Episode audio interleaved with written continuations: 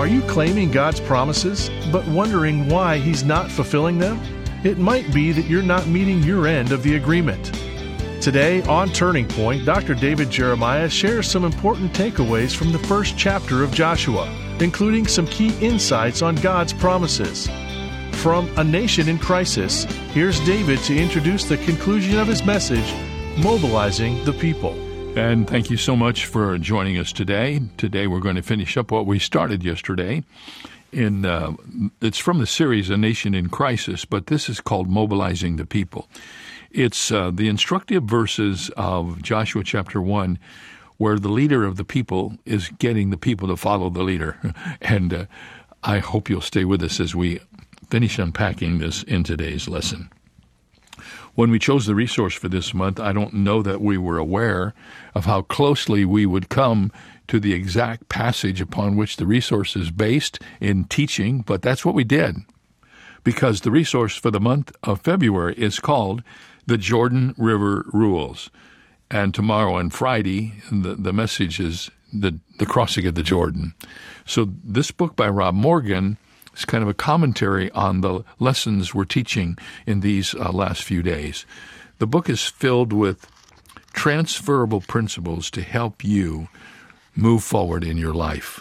All of us, in one way or another, are standing uh, at the river trying to determine whether to have the courage to cross it or just hang out on the same side. And uh, the Word of God is a forward book, it's not a standstill book and our life should be forward. This book by Rob Morgan will help you move forward in life and it will encourage you as you face the future. Once again, it's our way of saying thank you for your investment in Turning Point during this short month of February. Your gift means everything. We are so thankful for it ahead of time. Your generosity is so appreciated. If we're making a difference in your life and helping you with this daily teaching, you can sure help us as you respond to this opportunity. Send a gift of any size to Turning Point this month in these next few days and simply ask for your copy of the Jordan River Rules. I'll make a prediction. When you get this book, you will probably sit down and read it all at once you won't wait for another day. It's a short book. It's not big, but it's full of truth, truth that you'll want to implement in your own life. Well, let's get back to part two of mobilizing the people from Joshua chapter 1. Someone wrote these words There are far too many preachers today who act as though they are begging their hearers to do Christ and his cause a favor who are so apologetic and fawning and effeminate that they are forfeiting the respect of the real men who come to hear them speak. You know something? There's a lot of truth in that. And it's an embarrassment to any who may be in the ministry. We don't have any authority or power in ourselves at all. But if we are true to what God's word says, we have the power and authority of God, and we should speak as if we were the oracle of the Lord, not take five different views and decide which one you want, or maybe this is true or maybe it isn't. If we don't understand what God has said and cannot declare His word with a sense of authority, how in the world are the people who are out there in the world living every day under the pressure of a secular mentality ever going to have a sense of direction or authority in their lives? There's a lot of difference between speaking with authority, which is yours by virtue of the Lord, and being a dictator or having an authoritative spirit. We don't need dictatorship and we don't need an authoritative spirit, but we do need men and women who speak with authority when God has declared his word. And that's the strength of Joshua's orders.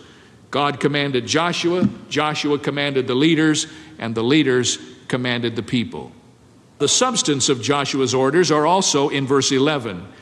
Joshua was given some instruction to pass on to the leaders that were then to pass this instruction on to the people.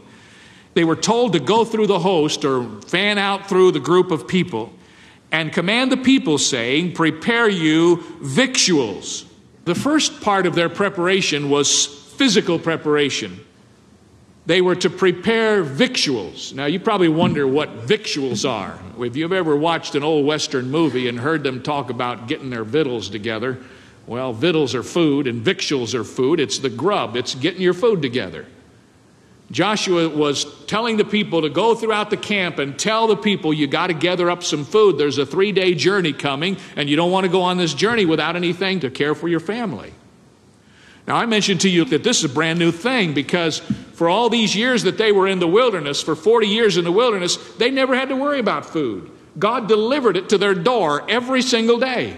It was a miraculous manna that God had provided. They never had to go and hunt for food. They never had to raise a garden. They were in the desert. There was no way they could have done it. So God just provided it for them every day. But when you get to the fifth chapter of Joshua, the heavenly delivery system is over, and the Bible says that the people are in the land of Canaan and they're eating the old corn of the land. They're gathering up the dregs that are left from the people who live there, and that's how they sustain themselves. But they've got a three day journey over into the land and Joshua is telling all the people now, you need to get your food together. There's a temptation whenever you preach in the Old Testament to find a lesson in every verse that applies to some New Testament principle. And I promise not to do that as we move through Joshua. But I do want to remind you that if we as Christian people have been called to possess our promised land, our Canaan, and if it is true that that will not be without conflict and warfare, spiritually speaking, then it is also true we must not ever go into the battle without having prepared our food, without having prepared something to nourish up our souls with the good words of the Lord. I can prepare it when I come to the pulpit on Sunday, but that is not sufficient. There needs to be a daily preparation of the food by each and every one of us so that we will have the strength to be sustained in the warfare. If we don't do that, we will suffer from malnutrition and we will soon be victims instead of victors. So Joshua prepared the people through his leadership, first of all, physically. And then there was a spiritual preparation. Notice he said, In three days you shall pass over this Jordan. Now, I know it's hard for us to get a picture of what that meant to these people wandering around the wilderness for all these years. God tells them they're going over into the land of Canaan, but the river Jordan, which was not a small problem, stood between where they were and where they were going. And Joshua now passes the word out we're going to get over there in three days. Now, you might have thought he would have gone to them and said, Start gathering up the wood, we've got to build us a bridge. or, Get all the carpenters together, we've got to make some pontoon boats. But there is not one word from Joshua as to the method of getting over there. There is only the promise that they will get over there. It will take three days and they'll be on the other side. And I'm sure the Israelites looked and they said, oh, wait a minute. How's this going to happen? We have no means of getting across the river. But Joshua's word was in the form of a promise to encourage them spiritually and mentally that not only would they get across the river, he would do it in three days, and the promise of God would be realized in their hearts. So these were words of substance to encourage their spiritual lives. Now, I want us to notice not only the substance of their orders, but notice the secret of their orders. What was behind all of this? Here is the core of the book of Joshua wrapped up in a concept, and it goes like this As believers, we have to possess our possessions. Here's the picture God had promised to Moses, God had promised to Joshua that the land of Canaan belonged to them. In fact, if you go back to the sixth verse of the first chapter, you'll notice that at the very end of the verse it says, Which I swear unto their fathers to give them. God had already promised the land of Canaan to Israel, God had already given it to them. It was theirs. And yet he's telling them to go in and possess it. I mean, how can you possess what you already possess? Maybe I can illustrate it best by telling you a story that I heard about a man who owned a number of pieces of real estate and decided for one reason or another that he wanted to sell one of those pieces of real estate. So he went to a broker and he asked him to write it up and get it circulated so that he could put it on the market. Well, the broker was very good at his trade and he wrote up this estate and described it in graphic details and sent out copies to the other real estate firms and to some prospective buyers that he knew and happened to send a copy to the owner. And the owner got it in the mail and he began to read about this estate that had luxurious uh, shaded areas and a beautiful pool and had recently been renovated and painted and redecorated and it had all of the amenities that you would want to have in a wonderful estate. And as he got to read the thing, he realized that that was a better place than where he was living. So he moved in and sold his old place. Now, he possessed it, then he went and possessed it. It's one thing to own something, it's another thing to live in it. It's one thing to have title deed to it, it's another thing to possess it by your presence in the midst of it. Now, the people of Israel possessed the land of Canaan, God had given it to them.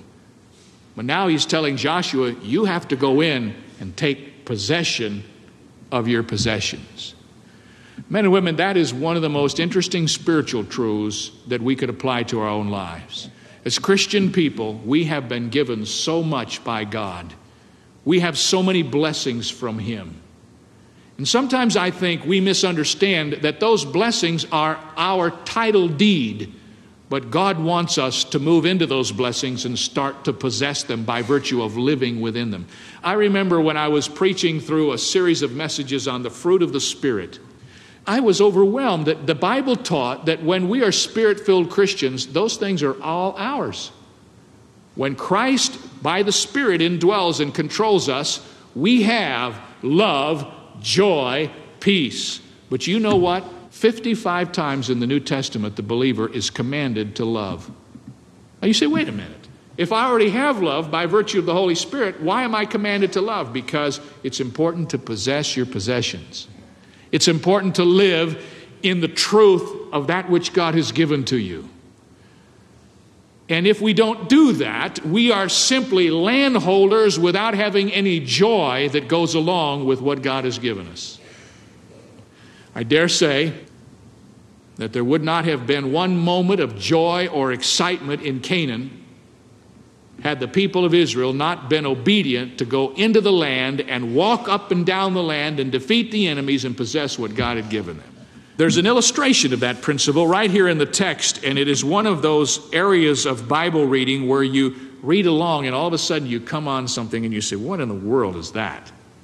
You're reading down through the 10th verse and the 11th verse, and you're okay. Then you come to verse 12, and all of a sudden there's the introduction of the Reubenites and the Gadites and the half tribe of Manasseh. You say, Who is that?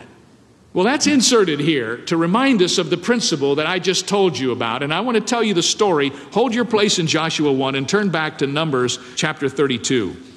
Now remember the names Reuben, Gad, and Manasseh.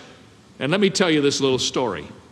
When Moses was still leading the people of Israel and they were moving toward the promised land, they were almost there. They were in the area near the Jordan, getting ready to just poised to go into the land. One day, Reuben and Gad and Manasseh came to see Moses, and they were all shepherds. They had cattle and flocks. And they said, You know, Moses, we've been kind of looking around, and uh, you know, this place where we are now is pretty nice.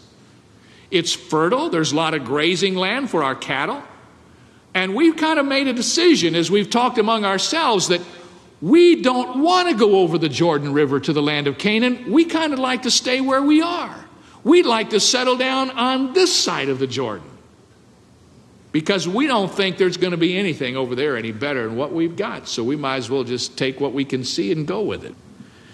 And the Bible says that when they approached Moses with that suggestion, that he didn't like it, that it didn't make his day. He was angry. And then he said something to them. He said, If you're going to do this, if you decide you want to stay here and settle down in this land, there's some conditions I'm going to place on you, and here they are.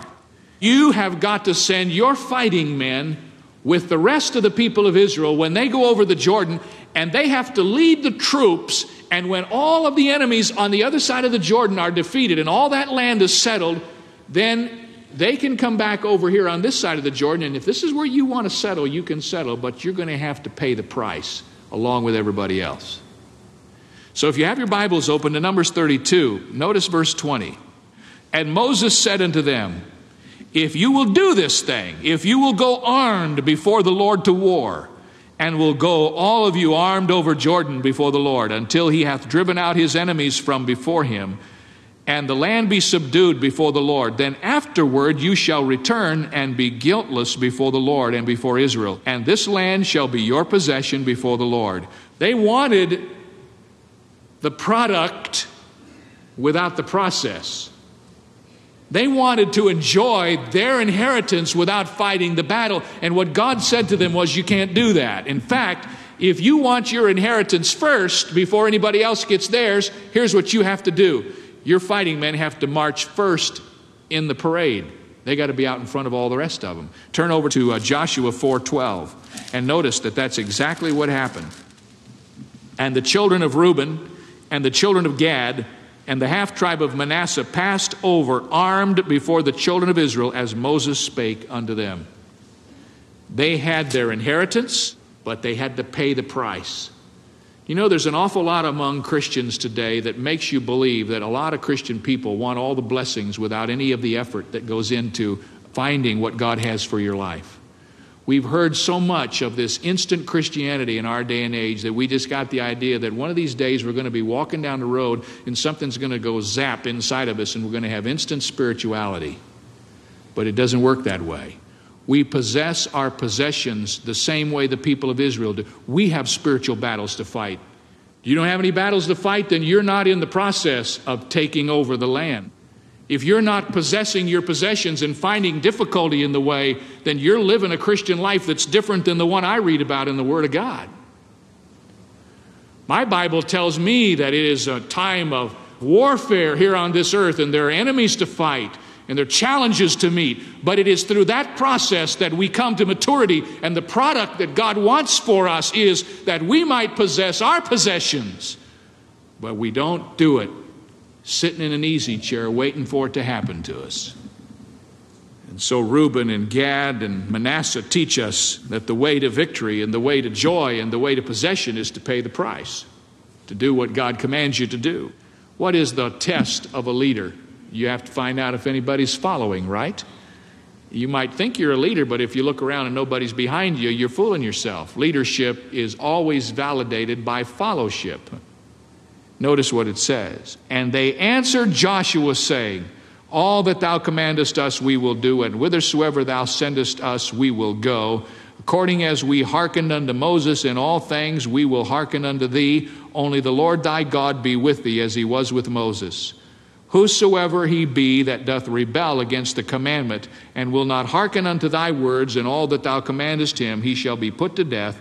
Only be strong and of a good courage. Now, let me just say two things. Somebody's going to say, Isn't verse 18 a bit harsh that if you didn't do exactly what Joshua said, you'd be put to death? Well, maybe in normal terms that might be true, but we're talking here about military warfare. We're talking about military life. There's no room for deserters, there's no room for dissenters, and nobody can go AWOL. In essence, Joshua was saying, We are now under the military regime. Nobody is allowed to fall out of step. We march forward together. The other thing I want to just make a comment about is the statement here that I think was a mixed bag to Joshua. When the people said, We're going to hearken unto you just like we hearkened unto Moses, I think Joshua might have had some minor depression. Moses was an embattled leader. The people gave him fits. They murmured against him every time something went wrong, they were on his case. They didn't listen to Moses half the time. That's why they were in so much trouble. When you come down to the end of all of this and you draw a line at the end of chapter one, I think there are four major truths that stick out. Number one, I think that we need to remember that promises are often tied to performance. When I was growing up in Sunday school, we used to sing a little chorus that goes like this Every promise in the book is mine, every chapter, every verse, every line. Now, that made for good singing, but it was terrible theology. First of all, not every promise in the book is mine. Some of the promises in the book belong exclusively to Israel. In the Old Testament, I can't claim their promises at all, they don't have anything to do with me. Secondly, not every promise is unconditional. Many promises in the Word of God are conditional. They can only be mine if I fulfill the conditions. I've heard people stand in testimony meetings and with great ardor say, My life's verse is, But my God shall supply all your need according to his riches in Christ Jesus. Wonderful promise. But if you look at that verse, it's couched in the context of people who are faithful in their stewardship. And what God is saying is if you do right in your stewardship, I'll take care of you. But you have no right to claim that promise if you're not doing right with your stewardship. That isn't yours if you're not fulfilling the performance part of the clause. When you take one of God's promises, you better read the fine print. The people of Israel had a promise from God that this was their land, but the fine print was you better be obedient and go in and possess it. The second thing I've written down by way of application is our possessions need to be possessed. And thirdly, I've written these words down God's priorities require patience. You know, I don't have a picture of what it might have been like for Reuben, Gad, and Manasseh had they waited to see what was on the other side of the Jordan. But you know what I do know? What was on the other side of the Jordan was far better than what they saw. They settled for what they could get their hands around because they were unwilling to trust and believe that what God had for them on the other side was even better. Are we like that sometimes? We want to hurry up God's plan. We want to get a hold of what we can see right now instead of waiting for God's best. I've counseled with dozens of young people in my life as a pastor. A lot of times they have come to talk to me about their plans for marriage. And I've talked with many of them who have said things like this Well, you know, I'm not sure this is the ultimate pastor, but, you know, God has kind of let us come together and we're feeling pretty good about each other. You know, I'm not getting any younger. Maybe this is what I should do. I want to tell you something. Marriage is tough enough if you go into it with an absolute commitment at the front door that this is the will of God and there is no second best, this is it. But when you go into a marriage relationship because this seems like the best thing you can have now as opposed to what might be out there later, you are running the risk of disaster in your life. And let me tell you something there's an old adage that says, God saves his best for those who are willing to wait. I believe that with all my heart. And I believe that as much as Reuben and Gad and Manasseh may have found acceptance on the other side of the Jordan because they took what they could see and they took it right now, they missed out on what could have been theirs if they'd have been willing to trust the Lord and with patience wait for His priority. And then, last, I put down something that takes us all the way back to where we started with the geese. And it goes like this Progress is easier if we follow the plan. Progress is easier if we stay in formation. You know, there are a lot of geese out there that want to go on their own, and they don't understand the drag and resistance and the trouble. No one's honking behind to keep them going, and there's no airlift in front to encourage them along the way. That's the reason God has given us the church, so we can come together, stay in formation, and go forward into that which God has given us by way of our promised land as well. And here we are today, as was Joshua in his day, gathering the people together, uh, as we do every day on the radio, and especially on the Lord's Day in our churches and we're saying, okay, here's the strategy. Here's where we go. Here's how we live this life. Here's how we honor God with who we are. Here's how we live every day uh, to advance the cause of Jesus Christ. And um, during this month, as you know, we're making available a little strategy book from Rob Morgan called uh, The Jordan River Rules 10 God Given Strategies for Moving Forward it's very, very similar to what we're saying, but in a more different and practical and determined way to take these principles to your heart so you'll follow them and you will find joy and encouragement and uh, motivation in this little book. We want you to have it. It's yours for asking when you send a gift to Turning Point during the last few days of February. Getting down to the end, as you know, just two or three days left. So if you've been thinking about sending a gift and asking for your copy of this book, this would be a good time to do it. And uh, I promise you, the Jordan River Rules will add value to your life as a Christian. You will want to read this book, and, and just as soon as you get it, it's it's that practical and that inviting. As you know, Rob Morgan's a great storyteller, so there's some of those in there too. Thank you so much uh, for listening today. Tomorrow, uh, we'll actually do part one of Crossing the Jordan, the description of what happened when the crossing took place. We'll see you then.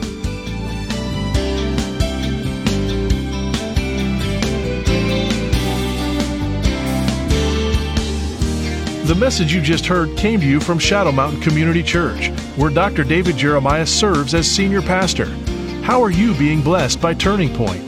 Write us at Turning Point for God of Canada, P.O. Box 18098, Delta, BC, V4L 2M4. Visit our website at davidjeremiah.ca slash radio or call 800 946 4300. Ask for your copy of Robert J. Morgan's book, The Jordan River Rules 10 God given strategies for moving forward. It's yours for a gift of any amount. You can also download the free Turning Point mobile app for your smartphone or tablet, or search in your App Store for the keywords Turning Point Ministries to access our programs and resources. Visit davidjeremiah.ca slash radio for details. This is David Michael Jeremiah. Join us tomorrow as we continue our series, A Nation in Crisis, on Turning Point with Dr. David Jeremiah.